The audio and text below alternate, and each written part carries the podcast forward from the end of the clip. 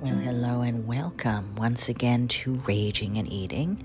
This is Rossi, better known as Chef Rossi. And how the heck are you? See, I cleaned up my act. I didn't say how the hell are you. I'm trying to be more polite. And the reason is that I just had a full-scale Jewish immersion. I had Rosh Hashanah, and then I had Yom Kippur. Now, Yom Kippur is heavy duty, so for those not in the know, the deal is that the books open on Rosh Hashanah, so it's festive. It's like Happy Jewish New Year. The books open, a new beginning, new chance, you know, new, new, new. Really a chance for you to change everything. But Yom Kippur gets to be kind of solemn because that's like when the books close, so it's like your last-ditch effort to repent for your sins, to do better, to ask for forgiveness, to forgive, you know? I mean, it gets very holy. And you're supposed to fast. You're supposed to have your last meal before the first night of Yom Kippur and then not have another meal until after the sun goes down, I think like an hour after sundown, the second night. Well, growing up, we never had to fast the whole day because we were kids. So my parents had mercy on us, and they would, my mother would pack a, usually like a cheese sandwich, and we'd walk on the boardwalk when we got out of the synagogue, and around three o'clock we were allowed to have the cheese sandwich. Looking back on it, I always felt bad for my parents because they continued to fast until after sundown.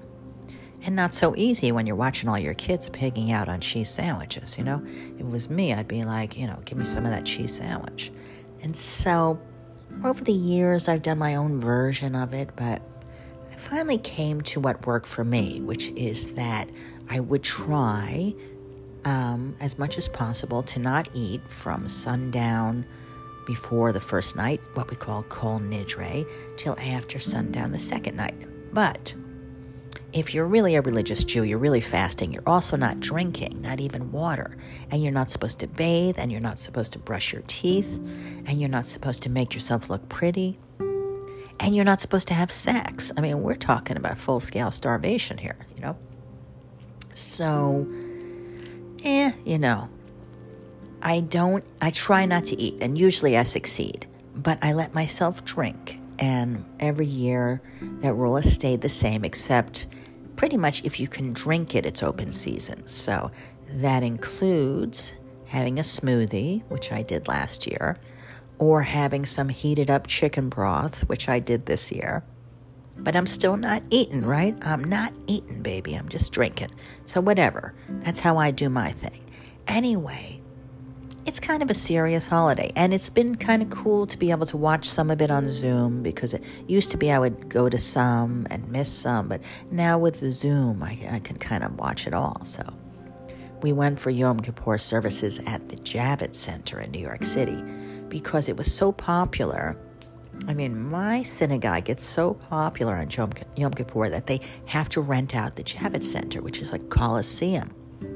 And they've had up to like six thousand people there for services. It's crazy. And the sad thing is that you also have to go through a metal detector to get in now, and they have to search your bags. And all of that's really sad to think about. It didn't used to be like that. But um, this is life these days. But the Javits Center, where it is, it's also really cool because it's all these big, giant windows. And so while you're watching the service, you're seeing birds fly. And on the last night of Yom Kippur, they don't turn the lights on. So you're watching the sun go down, and it's getting darker and darker and darker. And after a while, the only thing you can see is the candle that's lit on the bima, you know, the sort of podium, what we call the bima. And um, it's just kind of gorgeous and beautiful. And there's a gorgeous choir. So, of course, since I go to the world's largest gay and lesbian synagogue, thank you very much, called Congregation Beth Simchat Torah, or just C B S T for short. Uh, of course, since we're gay, they have a choir that could be in a Broadway show. I mean, like, huge talent. One year, Joan Rivers and Isaac Mizrahi were sitting on the front row. This year, Andy Cohen went up to open the ark. I mean, you know, it's like an all-star Broadway level synagogue, you know, but that's not what it's all about. I mean, everyone's welcome, whether they're gay or straight or black or white or anything in between or man or woman or who knows or who cares. You know, everybody's welcome. Whether you believe in God or not, you're all welcome. It's in some ways, it's like being at a big, giant Al-Anon meeting. Anyway, it's really cool. And so every year I say, you know, I, I get so much out of the services, and I say, I'm going to go more often. I'll go for Shabbos, for the Sabbath, or I'll go for other occasions. But in fact, I never do. I don't drag my butt back to shul, that's the synagogue, until the next high holiday. So I'm a high holiday Jew. That's what I am. But Diana, I get there, so who cares? Anyway, so the way Catholics go to confession, you go maybe every day if you're feeling guilty, or once a week or once a month, whatever. The Jewish thing is that we just do a big, giant version of that once a year. So between Rosh Hashanah and Yom Kippur, we're repenting for our sins, we're trying to do better. And as we get closer and closer and closer to sundown, that second night of Yom Kippur, we're really in a mad dash to, you know, get it right, because that's when all the judgment's happening, you know, according to the Jewish religion. So that's when God's deciding who will live and who will die and who will do well and who will do badly. So part of it is that you, you know, want to do well in the judgment part too. So it's a little selfish. It's not so much that you want to be better and do better, but you also want the one up there to see you're doing better and maybe, you know, kind of go light on you, you know? I mean, people are dropping dead left and right around this world. So, so it's a holy thing. So on the first night of Yom Kippur, Lila and I went with our dear friends, Gina and Luna, and we had a great dinner, big giant pig out dinner, because you're kind of fast. Luna and I were fasting. You want to have a nice big meal. So I had some gluten-free meatloaf, like a turkey meatloaf, gluten-free. It was really good. Let me tell you, I normally cannot get meatloaf. But this restaurant, everything was gluten-free. It was exciting. It was downright inci- downright inciting. Can't even say that. Downright exciting. There, finally said it. There comes my southern accent. So I had me a big old plate of turkey, and I think it had some beef in it, meatloaf. It was great. I was so full I couldn't eat for a day anyway. And then we had the services, which were beautiful and moving, except they cranked up the air conditioner too much, so we were freezing our tuchus off and, you know, complaining about it, which made me feel more Jewish because, you know, complaining is all part of being Jewish. Anyway, the next day, I watched all the services on Zoom from my apartment while my cardinals came, and I fed my cardinals. If you've been paying attention, we had Fredina, that's transgender Fred, the boy cardinal who's like male head, female body. He came. And I had Frank and Fred, that's the really blotchy looking weird male cardinal. That's like Frankenstein the cardinal. And so the girls have not been coming. Only the boys. The girls I haven't seen for several days because they're sitting on the babies or the eggs or whatever they're sitting on. And the boys are getting all the food. And then I guess they're going back and throwing up in the mouth of the girls. Today I actually saw Frankie came for food and then went up on the railing and threw up in the mouth of a female bird, which I'm assuming was Franny. So that sounds downright disgusting, I know, but I guess if you're a bird, that's like a big compliment. Let me, hey, baby, let me throw up in your mouth. I remember Lila and I went to get a facial from my good friend Mamie, who's one of the most talented skincare specialists in the universe. As a matter of fact, if you're a superstar and you're chocolate, Mamie's probably responsible for your beautiful skin. She's been responsible for the beautiful skin of Queen Latifah, Angela Bassett, Kerry Washington. I mean, you name it. She is the skincare specialist of the gods. And she works out of her swank apartment in New Jersey. And she has all these birds. She loves birds.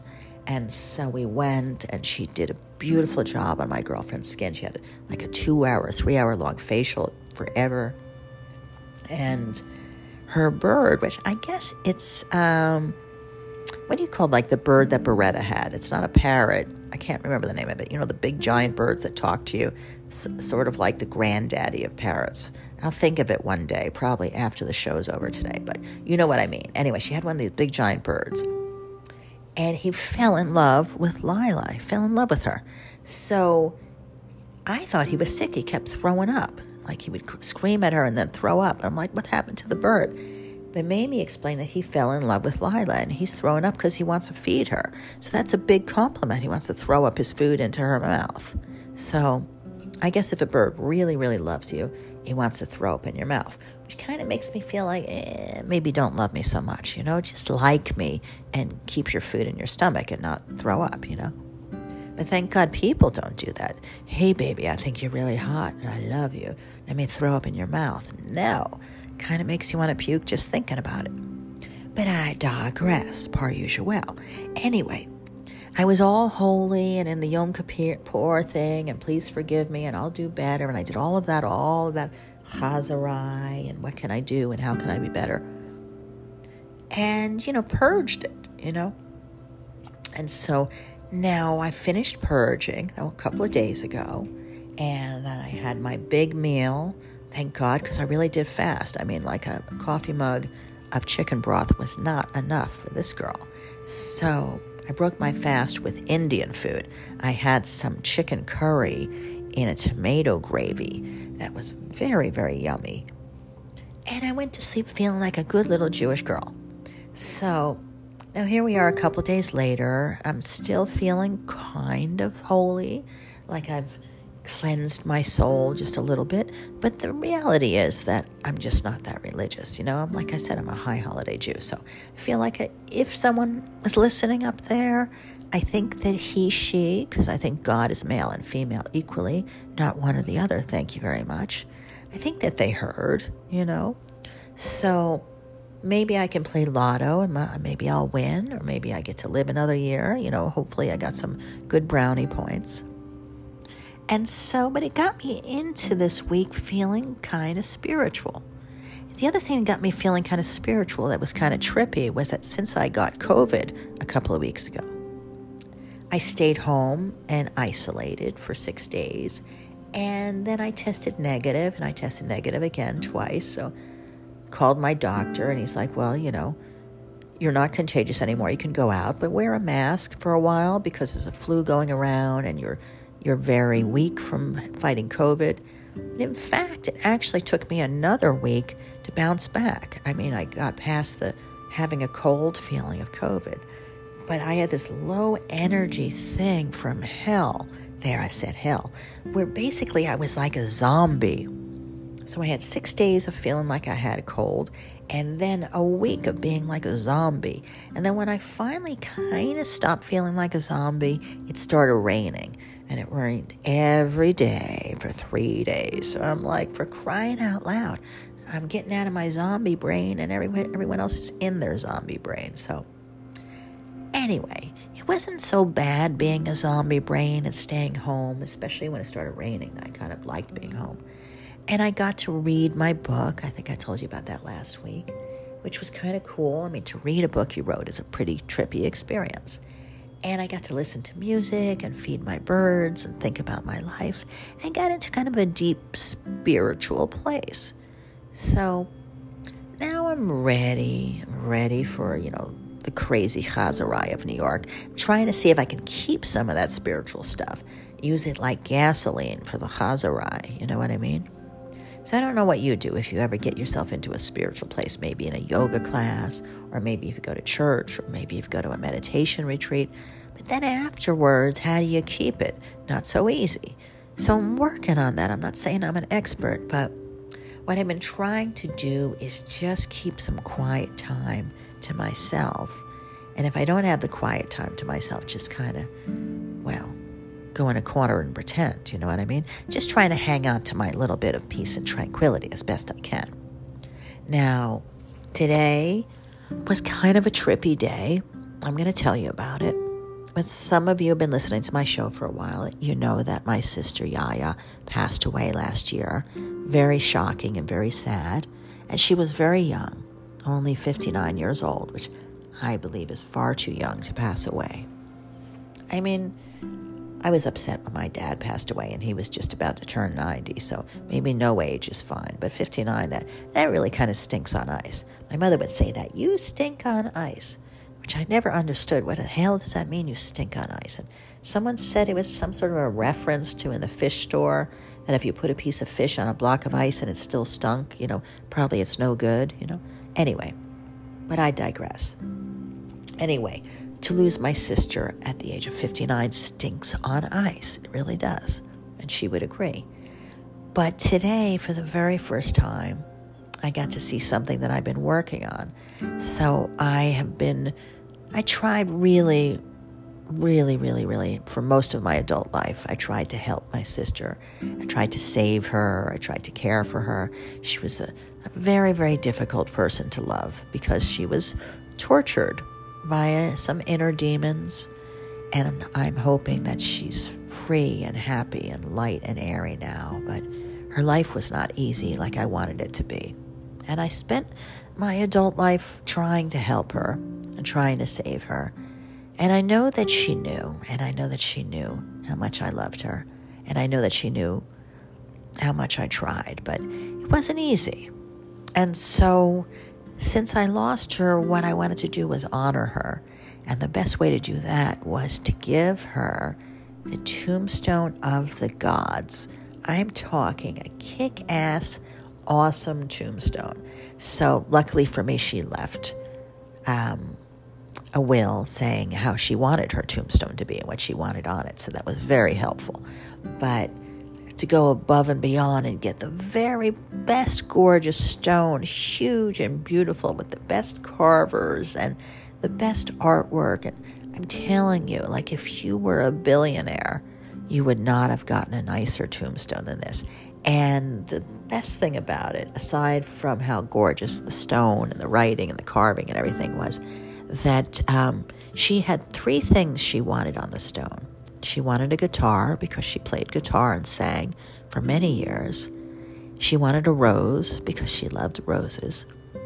And she wanted an eighteen-wheeler because my sister once drove an eighteen-wheeler. It was kind of the most amazing thing. So you got a picture, if you're old enough to remember that show, W K R P in Cincinnati, the Loni Anderson character. So that was my sister. She had tight jeans and high heels and bleach blonde hair and, you know, rabbit fur coat. I mean, she really was a femme fatale from hell, you know.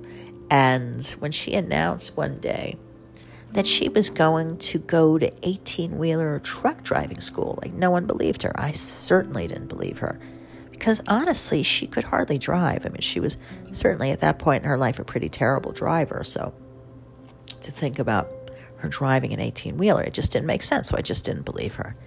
And then one day she shows up and guess what? She graduated from truck driving school. It was the craziest thing. And she got a job driving an eighteen-wheeler. She shows up, boop, boop. She had an eighteen-wheeler. Crazy, right? I've never been as blown away by anything in my entire life. So I got to say, I have to give her credit because that is not for the faint of heart. But she really, really, truly did it. And she, in fact, went and started her career as a truck driver. And it didn't work out too well. Now, the reason it didn't work out too well was, well, we grew up traveling all around the country. My father had a Ford pickup truck. My parents bought an El Dorado camper that fit over the truck like a hermit shell.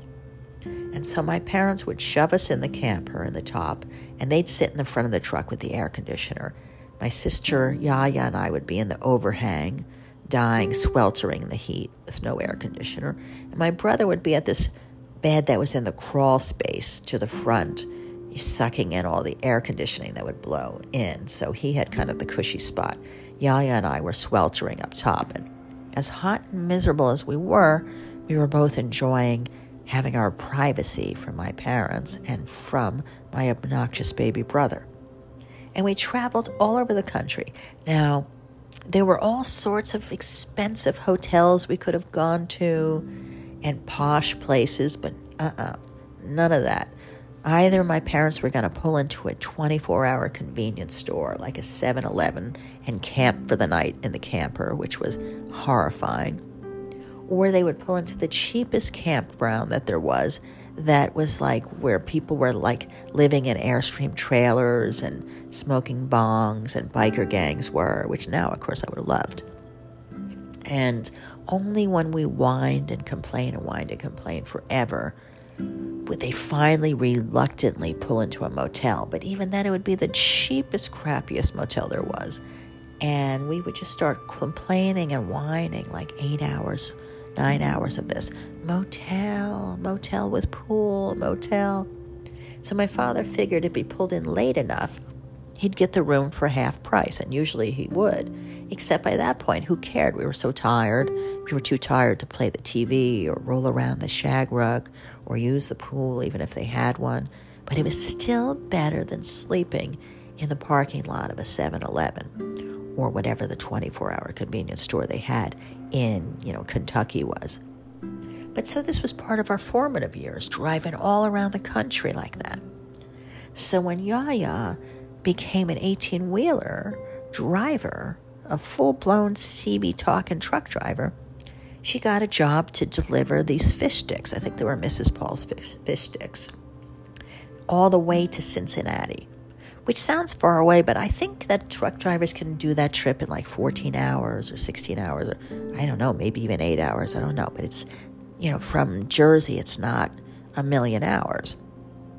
And so she got a serious truck with a cabin that you could sleep in. And she hit the road, and off she went. But then when she got on the road, she felt like she was on vacation. So she would drive by an amusement park, and she would pull in. Here comes this eighteen-wheeler. And she would go on the rides. Or she'd drive by an outlet store, and she would pull in, and she would buy some clothes for like half off or cheap or whatever. She'd drive by miniature golf. She'd pull in, you know, she'd play a few rounds of golf.